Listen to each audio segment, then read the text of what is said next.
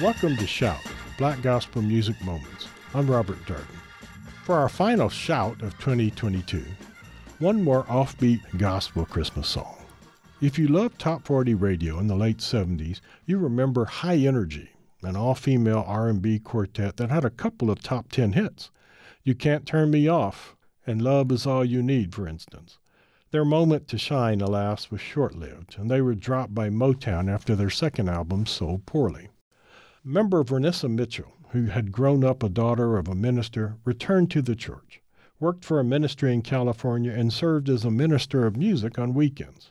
But after several years, her former Motown producer Kent Washburn called. He'd had a born again experience. Washburn remembered the soft spoken Christian singer and asked if she wanted to sing gospel. And that's how Vernessa Mitchell ended up singing gospel with a definite beat, with songs like Reap What You Sow, This Joy, and Be For Real, all ending up on both the gospel and dance charts.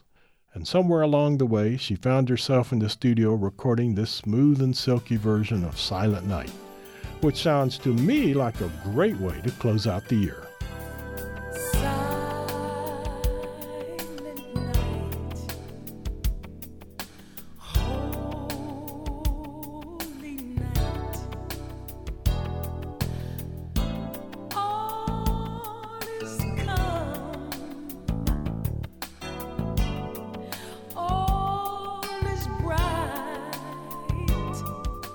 I'm Robert Darden. Shout Black Gospel Music Moments is produced by KWBU, the Black Gospel Music Preservation Program at Baylor University Libraries, and is funded by generous support from the Pritchard Foundation.